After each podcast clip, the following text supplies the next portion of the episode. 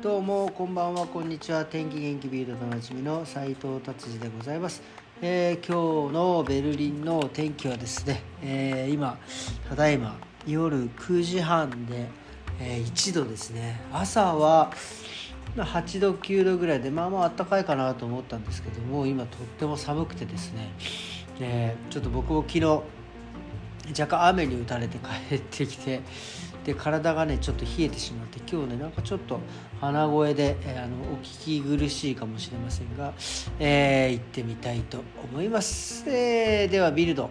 気になる記事ですね、えー、ドイツではないんですけどイタリアのこれ何て読むんですか？ンドランゲダ裁判。ちょっとよく分かりませんがマフィアの裁判ですね。あのこれがですね被告が何人いるかって207人いるんですね。207人いてですね、えー、あ違う。338人か。がいてですね。普通の裁判所ではもう裁判できないのでなんだかなんです？あのある倉庫みたいなところをですね裁判所に変えてですねそこで、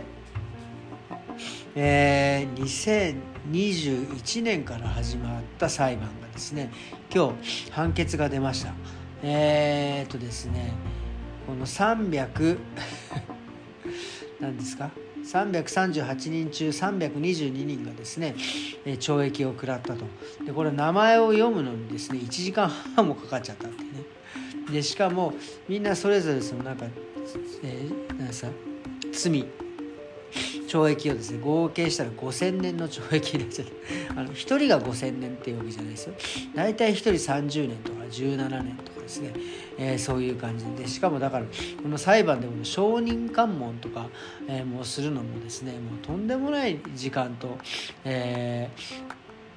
ー、なんですか人数ですねがかかったというね、えー、すごい裁判だ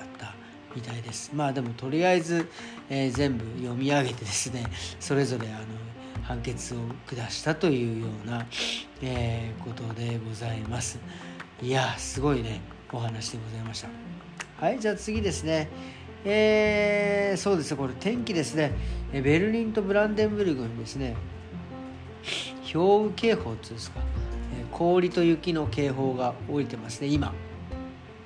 今ね夜これから多分どんどん冷え込んでマイナスに入っていくみたいです。マイナス5度まで下がるみたいです。でやっぱマイナスになってくるとあの道路がですねあの氷結してですね、えー、こ転んでしまう危ない状況になっちゃうんです。これ僕昔僕もねあの急に温度が下がる時あるんですよねドイツって。でそれでね僕その時自転車乗ってたんですよね。自転車でねすっ転んでですねあの両膝打ってですね膝がとんでもなくね腫れた。もうあれはねもうほんと一瞬もうもう歩けないのかなぐらいな、ね、状態になって、まあ、結果全然大丈夫だったんですけど、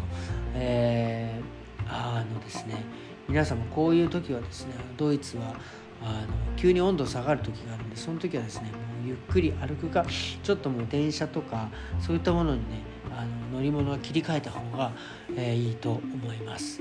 はいということで今日はですねその裁判の裁判系のお話がちょっと多いんですがドイツでですね、えー、自転車の窃盗がですねえー、相次いでいるということでございます。まあ、自転車の窃盗って結構ドイツねあるんですよね。あのあのドイツって自転車が高いので結構自転車ね持ってって売るパターン要はフリーマーケットでね売られたりとかしちゃうので最近警察あの何でしたっけあのあれベビーカーなんかもねやっぱりその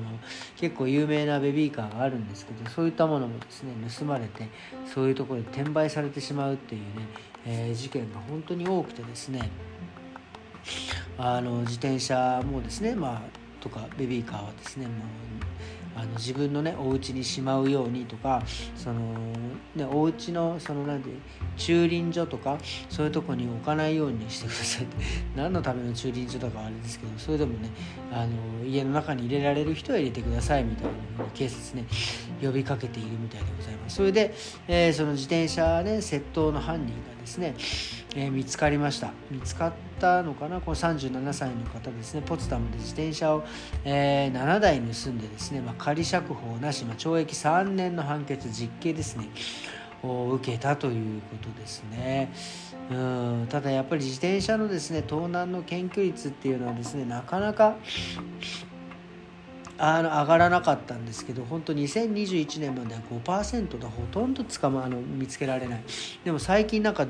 なぜそんなにあの、えー、検挙率が上がったのか38%もね検挙率が上がったってことですね。ね、なのでね窃盗のです、ね、3件に1件がですね見つかっているというあの捕まっているという計算になるんですよ。なかなか初めから本気出してほしかったですね。うちもベビーカー盗まれたりとかしましたからね。本当に、まあ、自転車はねやっぱり僕は家の中に入れてるんで盗まれることはないんですけどよくねあのやっぱり自転車あのね大きい結構強烈なレンチとかがあるとですねあのタイヤだけ外してタイヤと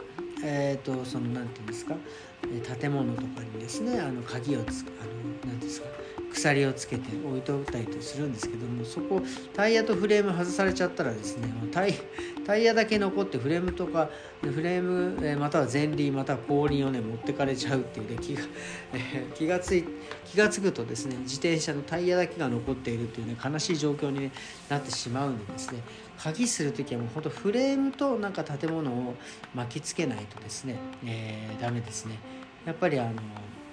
持ってかれますから。であとやっぱりチェーンもですねなんかちょっと弱いやつよりはなんかその鎖のねなんかそのごついやつ前もなんかラジオで言いましたけどそういうものをですね使ってですね、えー、守っていただかないとですね自転車本当に盗まれます、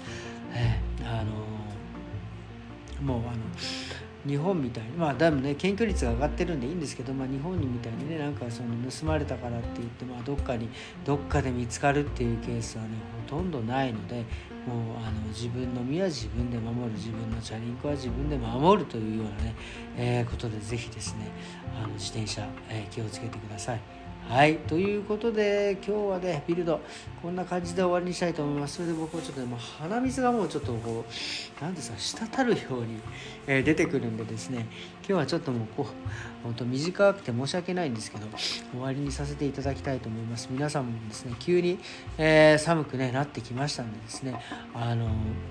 こうなんだろう昼間ねちょっと朝暖かくてもですね夜はやっぱり冷え込んでくるんですね。少し暖かい格好でですね表に出ていただければですねいいと思いますというねことで今日は終わりにしたいと思います。今日は